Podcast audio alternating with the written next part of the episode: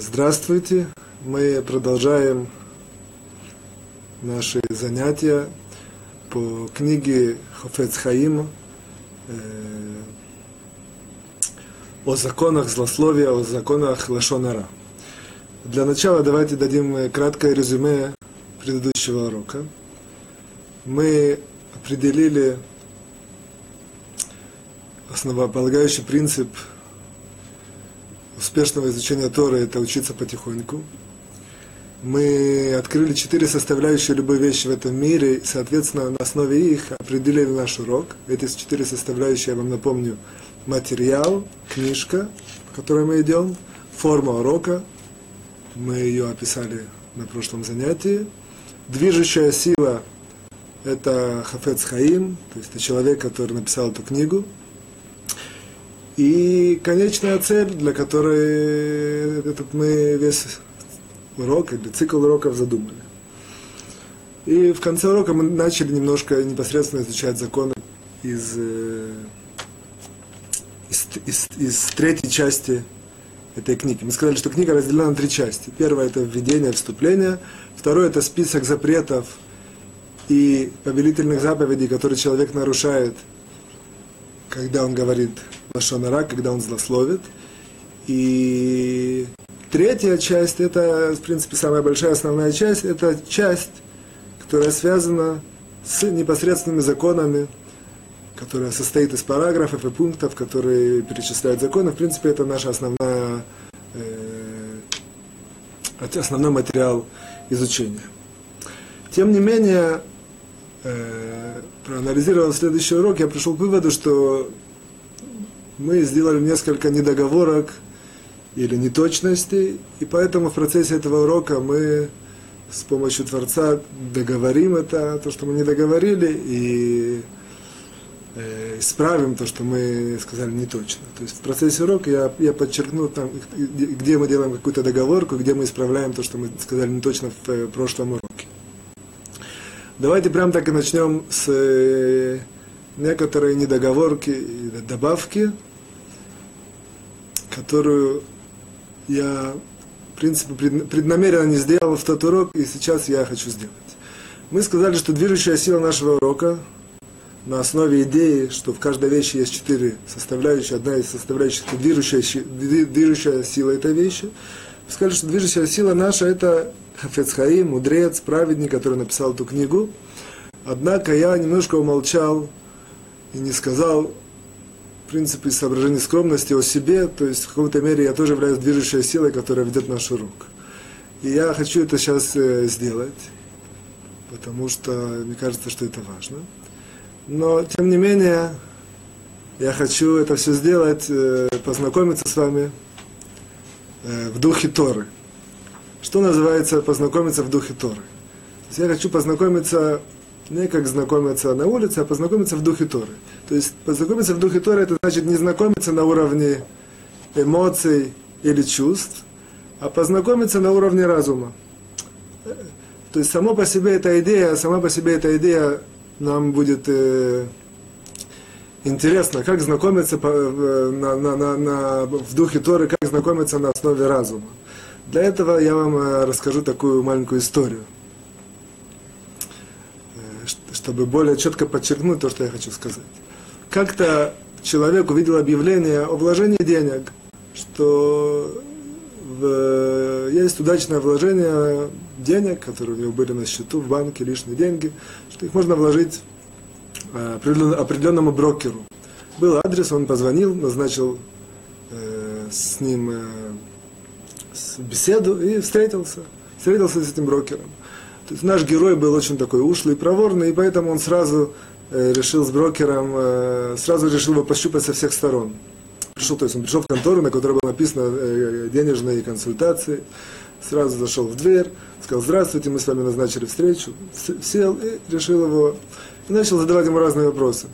Он сказал, а, то есть я имею в виду, наш герой наш, начал задавать, задавать вопросы брокеру, который перед ним сидел. Скажи, он ему сказал: «Скажите, а где вы, мне интересно, а где вы живете?» Он сказал: «А, как вас, а как, сколько вам лет?» Ответил.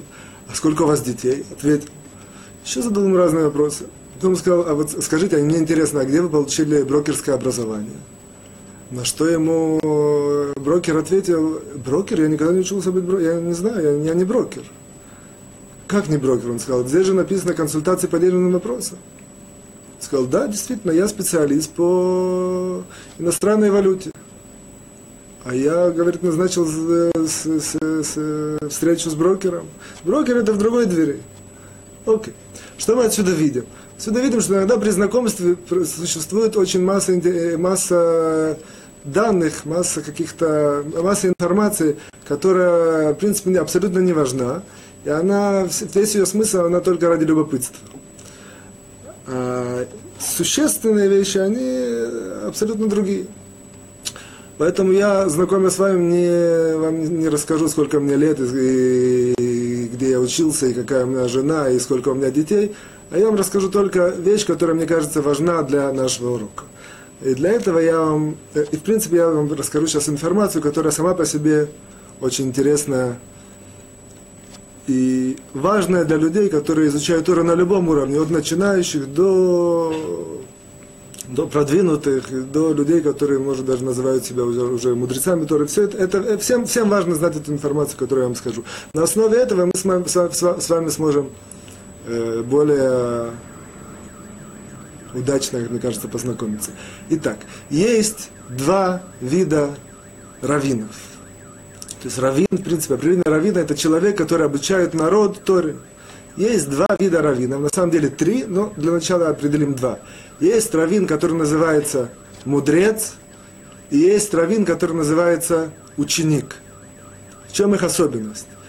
Раввин, который называется мудрец, это, как правило, человек, который обладает большими знаниями, но, как правило, его отличительная особенность в том, что он дошел до какого-то уровня, высокого, как правило, и дальше не движется. На этом уровне он остановился, и, в принципе, весь, вся его роль, вся его предназначение, все его предназначение – это обучать людям тем знаниям, которые у него есть. Есть второй вид раввинов, называются ученики. Ученики, их отличительная особенность – они знают немного. Они знают немного, они знают меньше, чем мудрецы. Но, с другой стороны, у них есть преимущество, что их, э, у них есть склонность, они постоянно учатся, они постоянно приобретают новые знания. Мы видим, что у каждого из этих двух видов раввинов есть преимущество и, скажем, недостаток. Вот. Идеальная ситуация, когда человек изучает Тору от э, того, кто является и, и учеником, и мудрецом. Такое, человек должен много молиться, чтобы достичь, найти такого учителя. Вот. Поэтому, знакомясь с вами, я вам говорю, что я ученик. Я не мудрец, я только учусь, что называется. Я ученик, поэтому есть вещи, которые я не знаю. Вместе с вами мы стараемся, постараемся на, на, на, на том уровне, который я знаю, да, продвинуть наш урок. Как я вам сказал, есть, есть еще третий уровень э, раввинов, более высокий. Он называется «большие праведники». Их отличительная особенность заключается в том, что Тора, в принципе, они в принципе сами, сами по себе содержат всю Тору.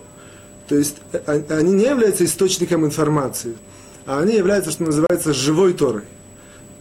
Их преимущество, что называется, заключается в том, что когда они обучают, обучают людей, они могут повлиять на человека не только на уровне передачи информации, они могут на него повлиять духовным уровнем. То есть всю духовность, которая, в принципе, в них заложена, они могут на человека, как, как это сказать, даже излучить, и поэтому поднять человека в духовном плане таким образом. Таким отличительным э, человеком, такой отличительной личностью за последние года в русском еврействе являлся рав Ицхак Зильбер, благословенная память праведника, который, как известно, все его ученики, неважно какой у них был духовный уровень, все они стали большими выдающимися людьми, каждый, соответственно, на, на своем уровне, именно благодаря тому влиянию духовному, которое он на них оказывал. Это введение, которое было важно сказать, таким образом мы познакомились. Для чего это важно, это все, что я сказал, кроме всего прочего. То есть первое, прежде всего, чтобы, есть такое выражение, не надевать корону, которая не по размеру, чтобы вы знали, что я просто всего-напросто ученик. А второе, это просто чтобы подчеркнуть и объяснить такое понятие, что в широком в мире понятие ученик, оно трактуется, воспринимается не так, неверно, можно сказать, не так, как оно, в принципе, подразумевается и, и, и воспринимается в, с точки зрения в глазах Торы. Ученик в широком мире – это человек, который собирается кем-то стать.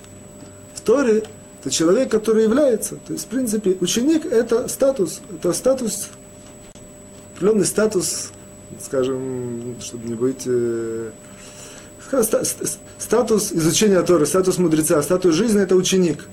То есть ученик, он не обязан, иногда спрашивают, ну ты учишься, учишься, учишься, и кем ты будешь? Ответ, я не буду, я есть. Ученик – это человек, который есть. То есть я могу дать такую аналогию, я не знаю, или она всем будет понятна и интересна, тем не менее, есть так, в, нау, в научном мире есть такие иерархии. Есть, например, доцент, профессор и академик. Вот, грубо говоря, можно так сказать, что доцент – это эквивалентен ученику, профессор – это эквивалентен мудрецу, а академик – это эквивалентен большому праведнику. Безусловно, это абсолютно другие категории, абсолютно другие вещи, но тем не менее, какая-то, чтобы какая-то, какое-то понятие было, так это. Поэтому доцент и ученик, то есть человек может быть доцентом, давать уроки, делать какие-то исследования открытые, тем не менее оставляться доцентом. То же самое является статус ученика в мире Торы. Еще одна недоговорка. У Хафец Хаима есть введение и вступление. И мы не упомянули, в какой части нашего урока мы будем к этому относиться. То есть нам, безусловно, интересно пройти по, по вступлению, по введению и вытащить идеи, которые там Хафец Хаим пишет. Это мы будем говорить в первой части нашего урока. Как мы сказали, урок будет разделен на три части. Первая часть – это какие-то общие положения, какой-то внутренний смысл языка. Вторая – это мы пройдемся по запретам и повелительным заповедям. И третье, начнем непосредственно учить законы. Вот в первой части, и когда мы будем проходить по каким-то идеям, новым каким-то основоположениям, мы упомянем там идеи из Хафец Хаима. Поэтому я бы хотел сейчас непосредственно перейти вот к этой части, первой части нашего урока. То есть до этого это было введение. Обычно такого введения не будет. То есть первые уроки мы должны заложить базу. Обычно мы непосредственно сразу с начала урока перейдем к вот этому введению урока. Итак, в первой части нашего урока я бы хотел сегодня приоткрыть маленький секрет и определить важное основоположение о внутренней силе языка, которое, это основоположение, нам очень пригодится в дальнейшем, в наших уроках. То есть мы сейчас вложим время для того, чтобы узнать какие-то, что называется, основы. И с помощью этих основ в дальнейшем нам будет более легко понимать какие-то тонкие тонкости законов, которые Хафец Хаим приводит. В, в, в своем видении Хафец Хаим приводит, что второй храм, как известно, который был разрушен почти две тысячи лет назад, и как известно, что основная причина его разрушения заключалась без причины ненависти евреев друг к другу, Хафец Хаим приводит и доказывает, что кроме этого была еще одна причина. И эта причина, она была, она называется злословие. То есть причина разрушения второго храма, она была без причины ненависть и злословие. У Хафец Хаима есть много доказательств на это. Второе. Хафец Хаим приводит в видении пять причин, по которым наш еврейский народ до сих пор находится в изгнании, в диаспоре, проходит сквозь столько различных страданий, различных испытаний, и до сих пор не может вернуться на свою землю, собраться и жить, построить храм, и жить, что, значит, что называется, в идеальном мире, который, в принципе, Творец нам запланирован, который будет и должен прийти, но почему-то это откладывается и... и удлиняется, то есть приход этого времени. Хафец Хаим приводит пять причин. Эти причины мы разберем при случае более подробно, каждую из них. Однако, что важно, что очень интересно, что все эти пять причин, так или иначе, прямо или косвенно, они связаны со, со злословием, с лашон ара. Отсюда мы видим, что есть какая-то очень мощная разрушительная сила у злословия.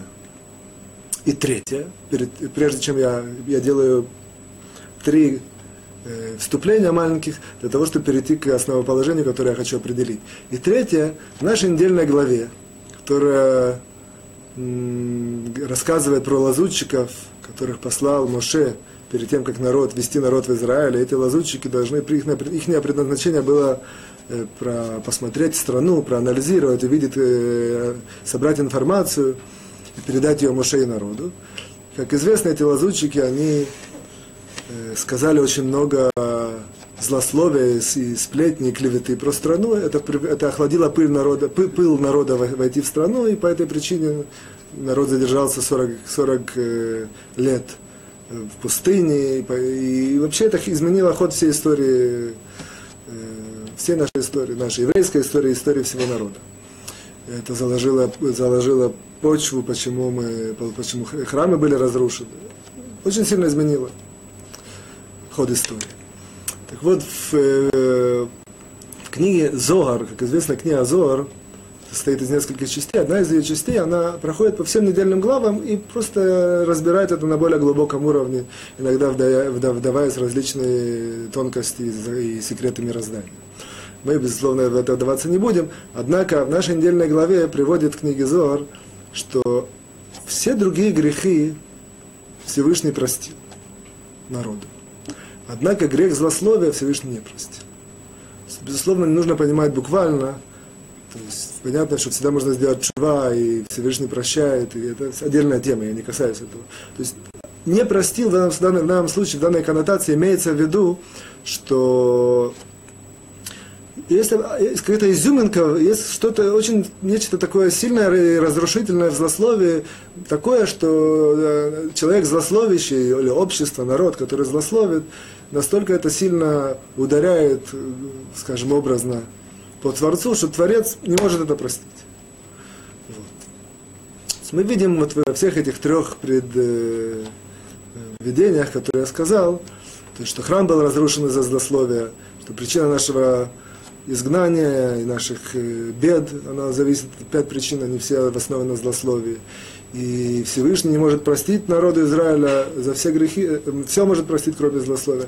Мы видим, что есть что-то такое, что какая-то глубина в этом, какая-то тонкость, почему злословие имеет такую сильную разрушительную силу, почему злословие, в отличие от других э, грехов, от других нарушений, почему оно так тяжело, так, так сильно, так веско, так, э, так э, называется, жизненно, есть такое выражение, не знаю, как вы сказать на русском языке, горали, это типа, оно очень сильно, оно меняет все.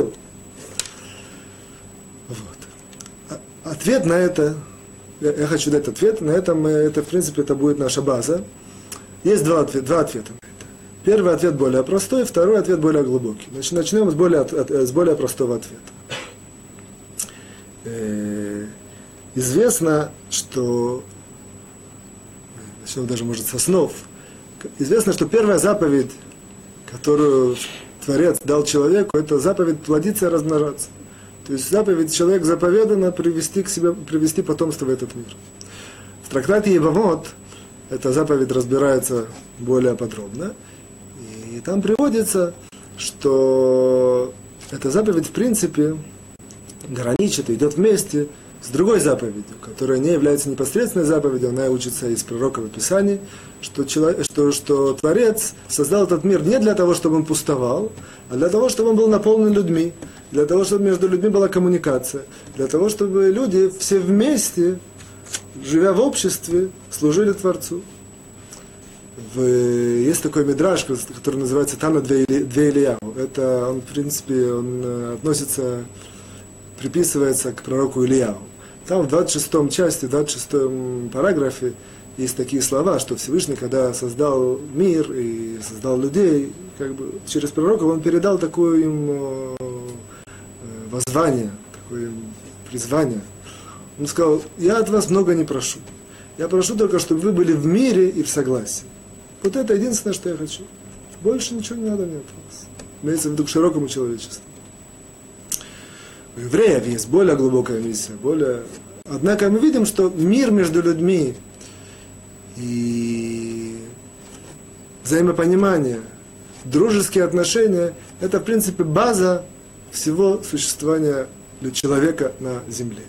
Соответственно, мы поймем, что а, а, а, когда это нарушается, то это, в принципе, это, в принципе э, э, рушит весь замысел Творца в, в создании этого мира.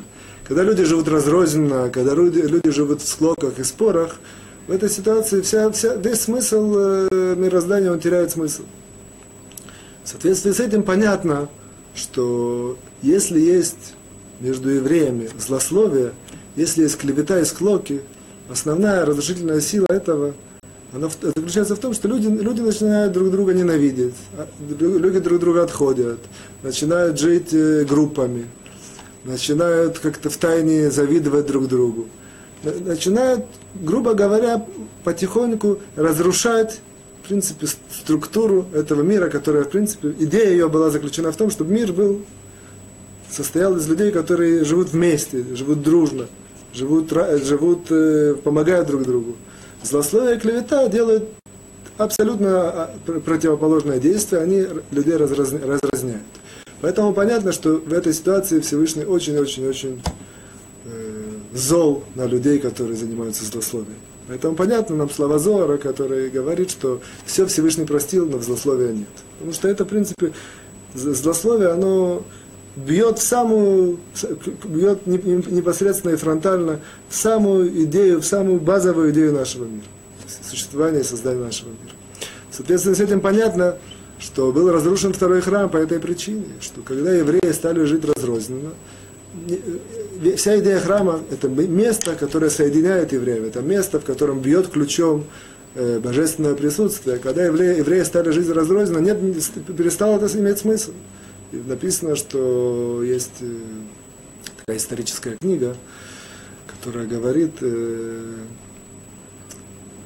называется «Йосифон», я не знаю, как она по-русски называется, она, она приводит события, которые были во время второго храма. Что, что, что в это время было? Она приводит, что в, в это время люди ходили в храм и молились, и вроде, себя, и вроде внешне вели себя, вели как положено, а внутри были такие ужасные склоки, были банды и мафии, и люди просто жили, если это почитать, как в период, я не знаю, гражданской войны. Вот, то есть, поэтому в, в это, во время, то есть в период, который предшествовал разрушению храма, мы там видим, что перестало, перестал смысл, перестал быть смысл для храма, поэтому храм забрали у еврейского народа. По этой же причине, пять причин, которые Хафец Хаим приводит, и все они связаны, как мы сказали, со злословием, мы не можем никак вернуться на свою землю в широком смысле, мы не можем собраться, мы не можем жить э, дружно и закончить все страдания и изгнания по этой же самой причине, что есть злословие, есть склоки, есть споры, есть клевета, это все, что евреев, евреев разъединяет.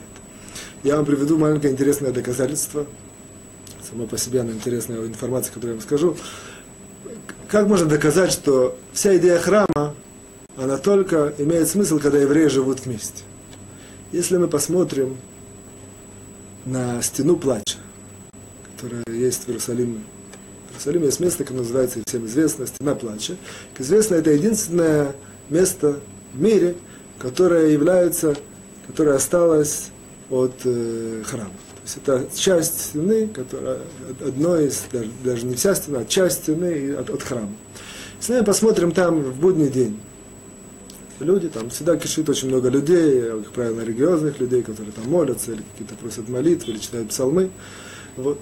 Если мы посмотрим во время перед молитвой Минха. Молит, молитва Минха – это молитва послеобеденная. Посмотрим время, когда остается совсем считанные минуты до, до того, как этой молитвой можно помолиться. И посмотрим несколько людей, которые еще не успели помолиться и хотят. Хотят помолиться там. И они собирают, называется миньян, собирают десять человек для того, чтобы можно было молиться. И мы увидим вдруг такую интересную картину. Стоит два человека, которые, к примеру, я вам говорю, это два человека хасида. И они говорят, ну, меня, меня, десять человек, нам нужно десять человек. Вдруг к ним подходит совершенно литаим, хотя известно, что хасидим и литаим, литовские евреи, они обычно не, не вместе, не, не, не взаимодействуют. Подходят два человека, уже есть четыре человека. Ну, меня, меня, десять человек. Вдруг подходит сфарадим. Сфарадим – это выходцы из восточной евреи. Вдруг подходит им еще один человек-хабадник, вдруг прибежал, хотя часто хабадников другие не любят. И так они потихоньку-потихоньку собирают меня, десять человек, и молятся все вместе, дружно, друг на друга, абсолютно не, не, не, то есть не, не, не смотрят зло, наоборот, они смотрят друг, на, на, на, каждый на другого смотрит, что он помог собрать эти десять человек, заканчивают молитву и друг другу улыбаются, говорим, говорят ему шаркоях, это значит, что большое спасибо, жмут руки и расстаются. То есть мы видим, что, в принципе, стена плача нам доказала, что вот этот остаток от храма, который остался, нам доказал, что только когда есть соединение евреев, только когда есть вместе, когда евреи вместе, в этой ситуации возможно им существовать. Только в таком месте, как у стены плача, мы можем видеть такую парадоксальную картину, когда евреи, которые, в принципе, в обычной жизни живут поразрозненно и даже друг на друга не смотрят и не, и не интересуются, в этом, в, в этом месте соединяются. Доказали мы, что, в принципе, храм имеет смысл только когда есть между евреями общность, когда есть между ними согласие, любовь и дружба. Перейдем ко второму объяснению, более глубокому. Какое, какое более глубокое объяснение того, что грех злословия, он является настолько тяжким, что он привел к разрушению храма, он, он не, не дает нам вернуться на свою землю, и он... Э, и, и мы знаем, что Всевышний очень зол от этого греха больше, чем другие, э, любые другие грехи. Для этого я вам скажу следующую вещь, что написано во, во многих источниках, что, на, что смысл слова «разговор» на иврите разговор – это дибур. Так вот, первое значение слова дибур, разговор, это не от, от смысла говорить, а это от, от смысла управлять. То есть мы видим, что поскольку иврит, святой язык, является корнем всех языков, он является корнем всех сущностей, которые существуют в этом мире. Поэтому, если мы хотим понять какую-то сущность, нужно обратиться к тому, как это, как это звучит на... на этом языке, на святом языке, и проанализировать. Так вот, смысл слова «разговор», она, в принципе, на иврите это управление. Что мы отсюда видим? Отсюда мы видим, что на самом деле разговором, языком, в первую очередь человек не только передает свои мысли, и не только дает возможность коммуникации между людьми, а, в принципе, основное, основное значение этого слова, основная, основная сила языка и разговора – это управление.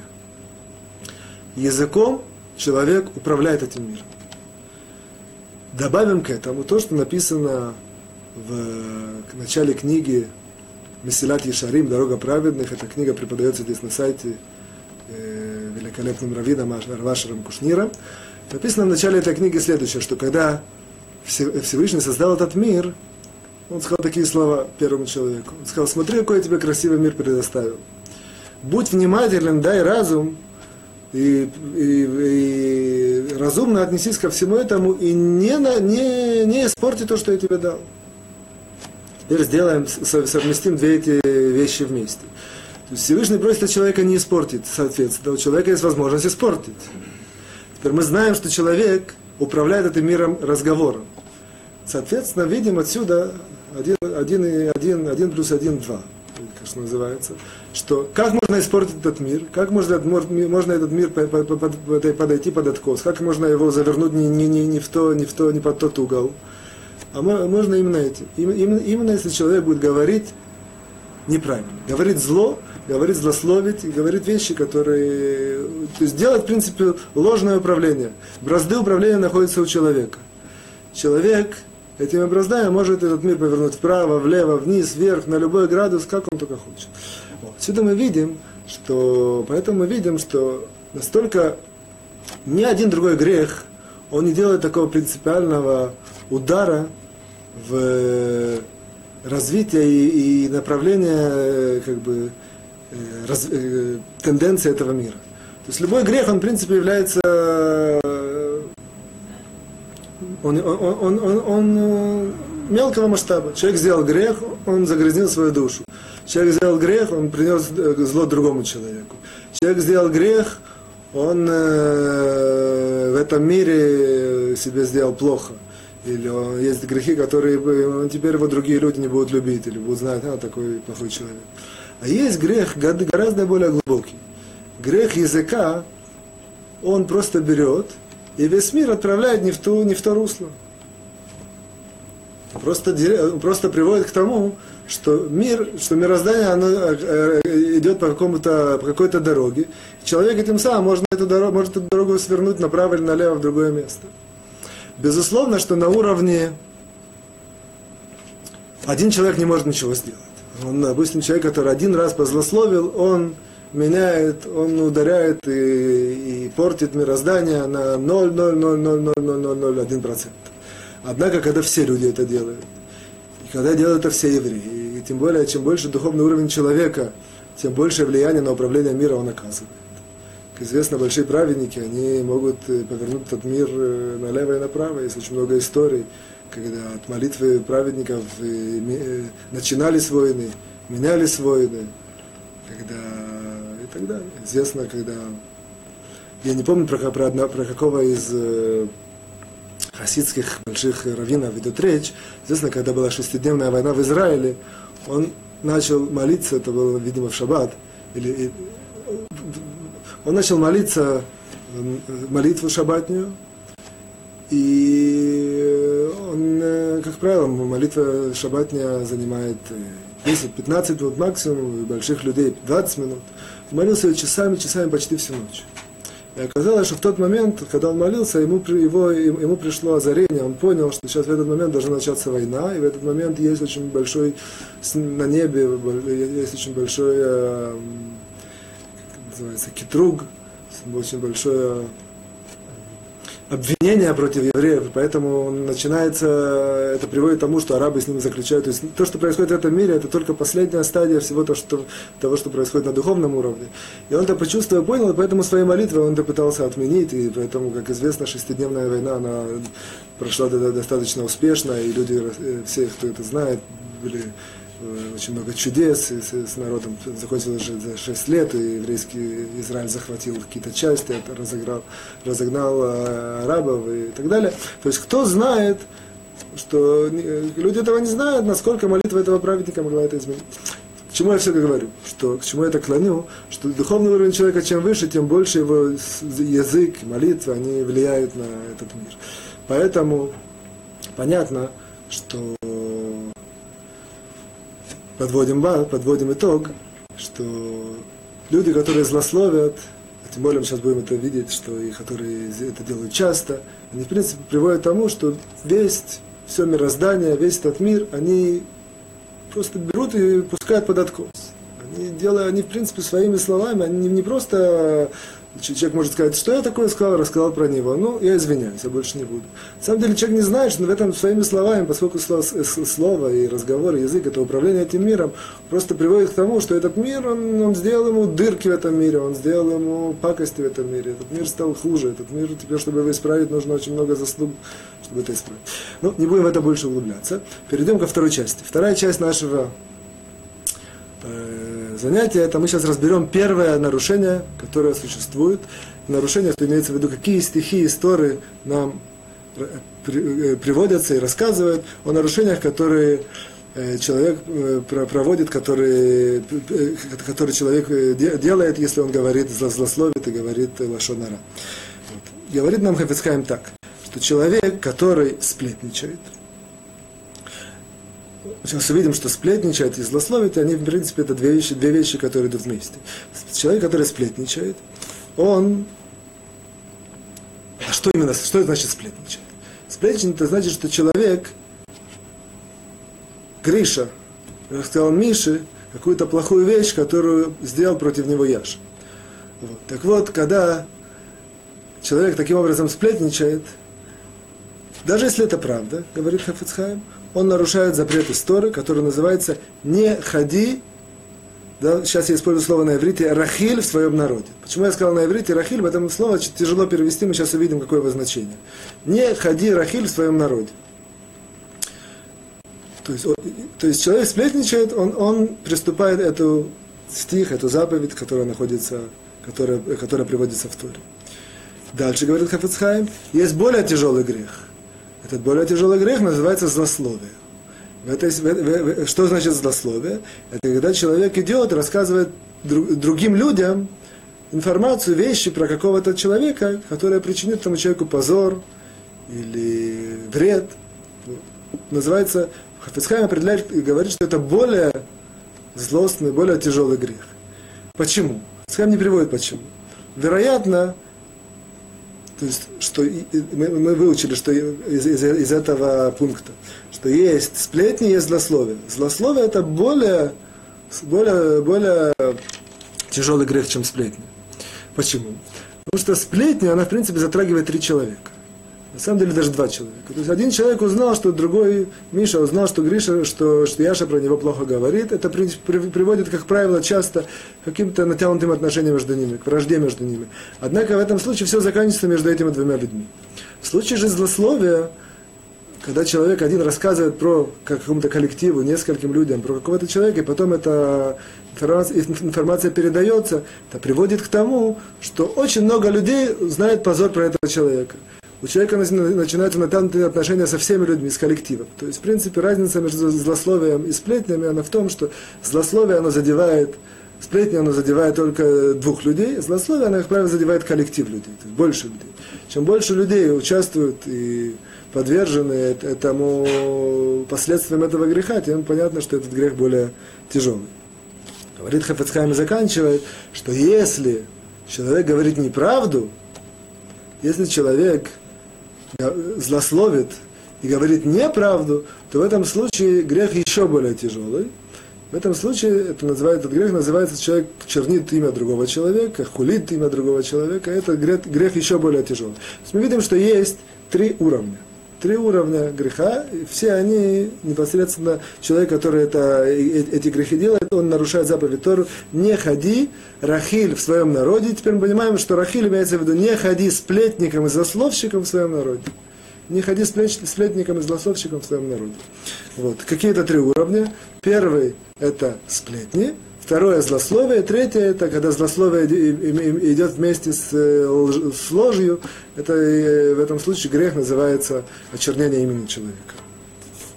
Это вторая часть нашего урока. То есть как бы мы разобрали эту, эту, этот запрет не ходить Рахиль в своем народе. В следующем уроке видим, что человек, который злословит, он э, при, переходит э, еще другие заповеди, другие, другие стихи, другие, другие запреты, которые написаны в Торе. Мы каждый, каждый раз будем один, один из них изучать. То есть сегодня мы запомнили, что это «Не ходи, Рахиль, сплетник и злословщик в своем народе». Стих из Торы, который человек, который злословит, нарушает. Теперь переходим непосредственно к нашей части. У нас есть примерно двадцать минут. Как правило, я бы хотел, чтобы это, на это оставалось сорок-сорок пять минут. И мы с помощью Творца с следующего урока постараемся уже так, так делать. Вот. Итак, мы продолжаем, потому что мы немножко начали. Начали с первой, с первой, с первой части, первый пункт, первый параграф, первый пункт. И мы сейчас увидим, как это все связано с тем, что мы выучили сейчас. Запрещено человеку рассказывать то, что приведет позор или вред другому. Даже, это, это назвали мудрецы лашон ара, злословием, даже в том случае, если это полная правда. Если же в этом замешана неправда, в этой ситуации это называется очернение имени. То есть мы видим, это мы тоже только что учили. Вот. И в этом случае человек нарушает запрет «не ходи, Рахиль» в своем народе. То есть мы видим, что в принципе многие идеи из этого мы уже учили. Тем не менее, мы подчеркнем вещи, которые Хафец Хаим в своих комментариях приводит. Первое, это, я напоминаю, мы подчеркнули о том, что если человек, э, о том частом, о той частой ошибке, наиболее распространенной, что запрет э, злословия, он, даже если речь идет о правде. То есть человек говорит правду про другого человека, однако, если это позор и вред, это злословие. Мы рассказали, что э, один из часто встречающихся примеров, это когда человек спрашивает своих детей, какую-то вещь, и ребенок ему рассказывает по наивности, что Шмулик сделал так-то и так-то, в принципе, таким образом он, он, он ему учит и говорит злословить. Вот, поэтому воспитание детей очень важно. Поручить ребенка, говорит, один мальчик сделал, одна девочка, одна тетя. Идем дальше. Это, об, об этом все мы говорили в конце того урока, предыдущего. Идем дальше. Хаим подчеркивает и говорит, что если в этом замешана неправда, в злословии, то в этом случае грех более сложный, более, более тяжкий, называется он очернение имени. Однако Хафец Хаим здесь подчеркивает интересную вещь. Он говорит, почему я не сказал, однако если человек обманывает, говорит обман про другого человека, в этом случае грех более тяжелый. Он сказал, в этом, он сказал, что, Хафец Хаим сказал, что если в этих словах замешан обман, то есть на этой точке Хафец Хаим останавливается. Замешан обман. Почему он сказал замешан обман? Не сказал, почему человек обманывает, только замешан обман. Объясняет Хафец Хаим следующую вещь в комментариях своих. Ниже, внизу книги есть комментарий, который называется «Источник живой воды» по-русски. Вот. И там он очень э, расширяет э, то, что он пишет с сокращением в своих э, основных законах. Так вот, говорит Хафец Хаим следующую вещь. Как известно, покажем на, на, на, на таком примере. Как известно, есть всегда, например, в случаях кошерности пищи. Есть молочное, есть мясное, есть парва, есть не молочное, не, не, не, не, не мясное, не молочное. Спрашивает Хафец Хаим такую вещь. В случае лжи, правильно будет сказать, что есть, правильно ли будет спросить, сказать, определить так, что есть правда, есть ложь, а есть посерединке. Не правда и не ложь. Как это может быть? Человек чуть-чуть обманул, чуть-чуть приврал, чуть приукрасил, чуть-чуть сказал. Говорит Хафец Хаим, нет такого.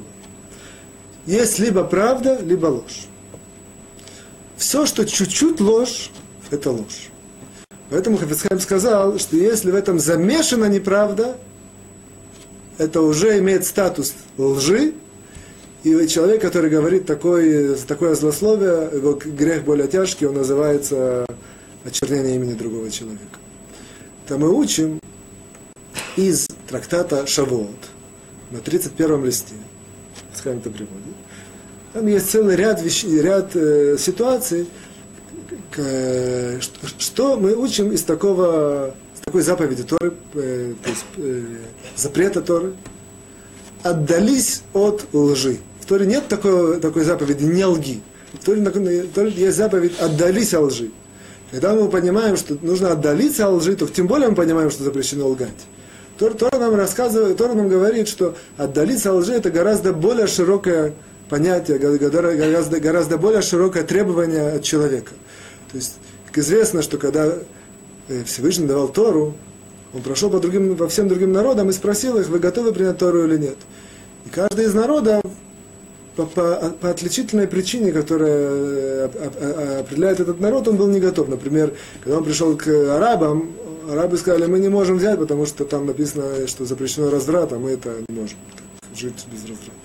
Когда он пришел к Кейсав, к адамитянин, к, народ, к этим народам, они сказали, что в Торе написано, что запрещено убивать, а мы не можем убивать. Мы не можем не убивать. И выглядит немножко странно, что как так может быть, что есть народы, которые заявляют, нет, мы... Наша вся сущность, это чтобы развратничать. Наша вся сущность, чтобы убивать, чтобы убивать. Написано в книгах, что это не так. Что, в принципе, они, не, они имели в виду следующее. Они имели в виду, что Тора, когда говорит «не убивай», она подразумевает гораздо глубже и гораздо шире. Не убивать – это значит не позорь человека. Не убивай – это значит не... Не, не делая какие-то вещи, которые человеку будут неприятны, которых он будет потом, что называется, биться от тоски, от, от подавленности. То есть не развратничать, это значит даже не, уединя, не, не, не уединяться с э, женщиной в помещении и так далее, и так далее. Другие народы, зная это, сказали, что, безусловно, понятно, что никто не... Нет таких народов, которые совершенно у них повернута философия и делают такие прегрешения, как убивать или развратничать. Однако они имели в виду следующее. Тонкости мы не можем выполнить. Еврейский народ, его особенность в том, что он принял на себя Тору со всеми шестьсот тринадцать заповедей, со всеми тонкостями и деталями, которые вытекают из этих заповедей. Точно так же обстоит дело и в вопросе лжи. То есть, поэтому Тора запретила, когда, когда речь идет о лжи, Тора не сказал человеку не лги. Тора сказал, отдались от лжи, отдались от лжи. Что это значит? На какие примеры? Я, этот трактат приводит очень много, который я упомянул, Шавот, тридцать первый лист. Приводит очень много таких примеров, я приведу вам один из них, просто чтобы понять, о чем идет речь. Пример, есть такая ситуация. Приводит там Талмуд такую ситуацию. Человек, какой-то человек, он должен деньги троим людям. И не отдает им. Они просят, говорят, ты нам обязан, ты нам взял нас взаймы, верни. Он говорит, ничего не знаю, я, я ничего не брал. Каждому по сто долларов. Что делать? Те люди знают, что если они ему приведут в суд, они не смогут с него выбить деньги, потому что по, по правилам еврейского суда, для того, чтобы принять какое-то решение, логическое решение по имущественным вопросам, нужно обязательно свидетеля. Свидетелей нет. Им приходит такая идея. Каждому из них он должен, скажем, по тысяче долларов. И приходит такая идея. Один из нас придет в суд и скажет, что он должен ему три тысячи долларов. А двое других будут свидетелем. Это разве не правда? Правда. Мы вытаскиваем из него три тысячи. То есть суд, безусловно, если есть два свидетеля, постановит ему заплатить три тысячи. Получим три тысячи, тот человек, который его требует, э, истец, получит три тысячи. И разделит, даст каждому по тысяче. Результат абсолютной правды. Я говорю, Талмуд это запрещено делать. Почему? Потому что написано «отдались от лжи». То есть не только не лги, отдались от лжи. Вот. Это причина. Поэтому нам говорит Хафец Хаим, очень часто человек, который говорит, злословит, говорит лашон ара, он... Э, Это плохое, это грех, это нельзя делать. Тем не менее, скажем, что человек, тем не менее, нарушает. Грех. Грех, говорит лашон ара. Однако он должен знать, что иногда в своих разговорах он может чуть-чуть добавить, чуть-чуть изменить, чуть-чуть как-то сказать неточно. В этой ситуации он сразу переходит уровень. Он переходит уровня из говорящего лашон ара на охулящего имя другого человека. Он сказал неточно. В принципе, он, как бы, грубо говоря... Если у него будет суд, небесный суд, он, он, он кричит, я, я всего злословил, я не говорил больше этого. Небесный, небесный, небесный суд ему постановит, он скажет, нет, ты хулил имя человека. Потому что ты говорил, злословил и говорил ложь. Ложь, я сказал одно слово, одно слово это неправда. Поэтому важно знать, что человек очень должен знать, когда он говорит, очень должен следить, что когда он говорит, даже просто, а тем более, когда вещи касаются злословия и лашон ара, нужно очень, очень быть осторожен, чтобы не приврать, не добавить. Этим, этим, этим, этим часто страдают все люди. То есть, безусловно, идет речь, когда эта добавка, она как-то усугубляет э, ситуацию. Если человек расскажет что-то и скажет, это было в двенадцать часов, а на самом деле это было в одиннадцать часов. Это тоже неправда, но в данном случае это не усугубляет. Он остается злословщиком, он не переходит на уровень э, хулящего имя. Потому что от добавки одиннадцать или двенадцать ничего существенно не изменилось. Однако, если это будет такая добавка, которая существенно изменила, опозорила человека еще больше, про которого он говорит, в этом случае он переходит, на ур... переходит уровень и становится э... хулящим имя человека, очерняющим имя, что это более тяжелый грех. В конце, этой... в конце этого закона Хафец Хаим в комментариях от... э... смотрит на, обсуждает следующую вещь. Написано, что все это учится, мы учили во второй части нашего урока тоже, все это учится из стиха Торы, из четырех, состоит из четырех слов. «Не ходи, Рахиль, сплетником и злословщиком в своем народе». Пускай, в принципе, он не, не, не, не явно спрашивает, подразумевает следующий вопрос. Подразумевает спросить следующую вещь. Почему в Торе написано просто «не злослов, не сплетничай», и все. То есть мы поймем от этого запрет. Для чего нам нужно, нам нужны такие слова? «Не ходи, Рахиль, в народе». Для чего это все нужно? Идея, которую Хафец Хаим здесь заложил, следующая. И здесь я хочу вам немножко это развить, чтобы из этого мы сможем вывести одно важное основоположение, в принципе, Торы, изучения Торы. Есть, что называется, законы Торы. Законы из Торы непосредственно, законы мудрецов, законы из обычаи Торы. Есть, что называется, уровень более высокий. Более высокий уровень он подразумевает следующее. Он подразумевает, что человек, который достаточно уже времени учил Тору и немножко ее, в принципе, в... удостоился взять себя внутрь, то есть впитать в себя, что называется, он чувствует дух Торы. Дух Торы, это значит, есть много очень ситуаций в жизни, когда, когда в принципе, если мы посмотрим, то мы не поймем, что в этом есть, в этом есть запрет, нет запрета. То есть, в принципе, почему люди ходят и советуются к мудрецам? Как правило, базовые законы, они все написаны, все можно видеть. Часто люди к раввинам, к мудрецам, люди советуются по причине, когда есть различные ситуации, когда нужно чувствовать, называется, нужно чувствовать дух Торы. Нужно, есть такое даже выражение, нужно чувствовать, иметь разум Торы. Вот. На иврите дат Тора. Нужно чувствовать. В этой ситуации э, человека, как правило, обычного нету этого. Он идет советоваться к раввину. Так вот, здесь заложена эта идея. В этом, в этом стихе написано следующее. Написано, не ходи сплетником, злословщиком в своем народе. В Иридном Хафец Хаим здесь есть намек на несколько понятий, которые мы можем определить как дух Торы. Первое. Почему написано «не ходи»?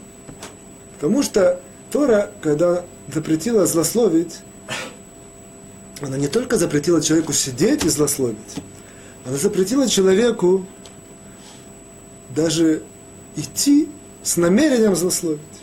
То есть, в принципе, по мнению часть, части мудрецов, которых Хафец Хаим приводит, по мнению части даже, даже аллахических авторитетов, человек, который идет куда-то, и в мозгу прокручивает, как он сейчас будет что-то говорить. И это, в принципе, злословие. В этот момент он уже при, при, приступает к заповеди Торы. Не ходи злословить в своем народе. Идет, человек идет для того, чтобы злословить, он уже, при, при, он уже приступает к эту заповедь. Отсюда мы видим, что это, нам, это нас учит, что такое дух Торы. То есть каждое слово, оно есть, есть какой-то смысл. Почему написано «в своем народе»?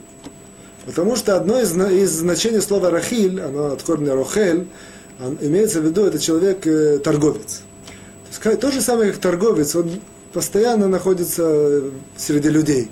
Постоянно, имеется в виду торговцы былых времен, которые постоянно среди людей делают какие-то бизнес, что-то передает, покупает, с кем-то общается. Не как сегодня, что можно быть большим бизнесменом, находясь в четырех стенах около компьютера, зарабатывать большие деньги. Раньше такого не было. Человек, торговец, должен общаться среди людей. То же самое, как торговец, этим Тора намекает нам. Торговец ходит вокруг людей, общается с ними и получает информацию о ком-то, он слышит эту информацию, он, он перерабатывает, он складывает. То же самое, в принципе, поэтому это, это по этой причине назван человек, который злословит, Рахиль. То есть Рахиль – это человек, который ходит и собирает информацию о других людях. Потом эту информацию он распространяет, и, зло, и из этого выходит сплетни и злословие. Поэтому Тора нам подчеркнула, опять же намекнув, такое понятие, которое называется «дух Торы», что не ходи сплетником и злословщиком в своем народе. Человек, который ходит, крутится в народе для того, чтобы какие-то узнать новости, какие-то узнать информацию, а с целью это потом раз, раз, раз, распространить, и раз, рассказать, из этого выходит злословие, он тоже нарушает эту заповедь. Вот, в принципе, психология, есть большая психология, человеку очень интересно это, человеку хочет э, таким образом добыть, э, что называется, центр внимания, быть в центре внимания тем, что он рассказывает. Об этом мы будем более подробно говорить в следующих э, законах. Однако, тем не менее, э, э, это, поэтому этот стих именно так и сформулирован, «Не ходи, Рахиль, в своем народе». Дав нам почувствовать дух Торы. Даже идя, мы можем нарушить заповедь. И крутясь, крутясь среди людей, собирая информацию, тоже можем нарушить эту заповедь. Переходим к пункту два. Пункт два нам говорит, в принципе, простую вещь. Поэтому мы его только прочитаем. Он говорит следующее. Что человек, который э, злословит, плюс к тому запрету, который мы сейчас выучили в пункте первом, не ходи, Рахиль, в своем народе, он приступает еще много-много-много других запретов. Эти запреты, они все сформулированы во второй части нашей книги, которую мы учим по порядку во втором, на втором этапе урока. Вот. Так, э, эти запреты, в принципе, нам подчеркивает Хафец Хаим, чтобы человек не думал, он, он перешел только один запрет. он переходит много-много-много других запретов. тридцать один запрет, семнадцать э, запретов, э, семнадцать запретов, четырнадцать повелительных заповедей, три проклятия. Поэтому, в принципе, на этом этот пункт ограничивается. Сказать, что человек должен знать, что злословие, он в разных ситуациях, зависит от разных ситуаций, он нарушает еще много других заповедей. Переходим к третьему пункту. Третий пункт говорит нам очень важную и интересную вещь. Третий пункт, я его перевожу, примерно выглядит следующее, говорит следующее. Что все это, что мы говорили до сих пор, что человек, который говорит про другого позор или вред, вещи, которые могут причинить вред ему, называется злословщиком. Это в случае, если человек сказал это один раз. Приступил заповедь. Человек съел некошерную пищу, один раз при, при, приступил заповедь есть некошерную пищу. В случае же, если человек повторяет этот грех и, э, что называется, без зазрения совести, раз за разом он это делает, он получает статус более тяжелый. Он получает статус заядлый злословщик. То есть он, так назовем это, на, на, иврите, на иврите называется э, Бааль лашонара, владелец, владелец злословия. То есть, видно, не, не, не переводится так. Он заядлый злословщик. В этом в случае, если человек получает статус заядлый злословщик, на самом деле в этой ситуации его грех намного-намного более тяжелый. И мы это увидим дальше, в дальнейшем, как и, э, заядлый злословщик, он, э, какие проклятия, он, какие тяжести, грубые, э, какое грубое нарушение он, он, он, он переходит. Вот, поэтому э, здесь очень важно подчеркнуть одну вещь, однако сегодня мы уже не успеем, только начнем это. Но перед тем, как я перейду к этой вещи, мы сможем сделать маленькое резюме, просто частичное резюме, что мы есть, видим, что есть четыре уровня. Четыре уровня э, человек, который злословит. Есть сплетни, как мы уже учили, они, это не наша основная тема, однако они учатся из того же стиха, из того же запрета «Не ходи, Рахиль, сплетник и злословщик в своем народе». Это первый, как более низкий уровень по Хафецхайму. Второй, более высокий уровень, это злословие. Дальше еще есть два уровня. Если злословие идет, сопровож... сопровождается обманом, это в этом случае это называется очернение имени человека. А если злословие, оно идет без зазрения совести, повторяется раз за разом, то, то человек получает статус заядлый злословщик. Есть четыре, в принципе, разных уровня, четыре разных греха. Теперь остановимся на следующей вещи. Почему человек, который часто злословит, скажем, мы его назвали заядлый злословщик, он, почему это так э, ужасно? Что в этом такого?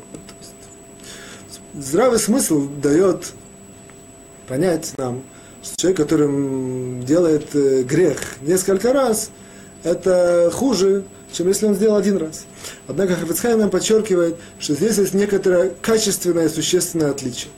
То есть это не, человек, который злословит каждый день по много раз, это не просто он делает этот грех много раз. Он получает статус заядлый злословщик. То есть статус заядлый злословщик, он, он, он, это, это не значит, что человек много раз злословит, а он получает качественный скачок, он получает другой уровень, заядлый злословщик. Вот. Почему это так? Вот. Почему это так? Нам здесь на помощь придет э, трактат, трактат Кедушин. В трактате Кедушин написано, что человек, который сделал грех один раз, сделал грех один раз, человек, который сделал грех два раза, он уже, у него теряется чувство, он не чувствует вообще, что это грех. Человек, который сделал грех три раза, он, он, он вдруг переходит, происходит качественный скачок, человек начинает чувствовать, что это можно. На этом я обрываюсь и заканчиваю, потому что нам, нам наше время истекло. И на, в, это, в, в, это, в это мы углубимся, есть тут большая-большая очень психологическая смысл. На этом я с вами прощаюсь. Желаю всем всего хорошего, счастья, здоровья, радости и хорошего настроения.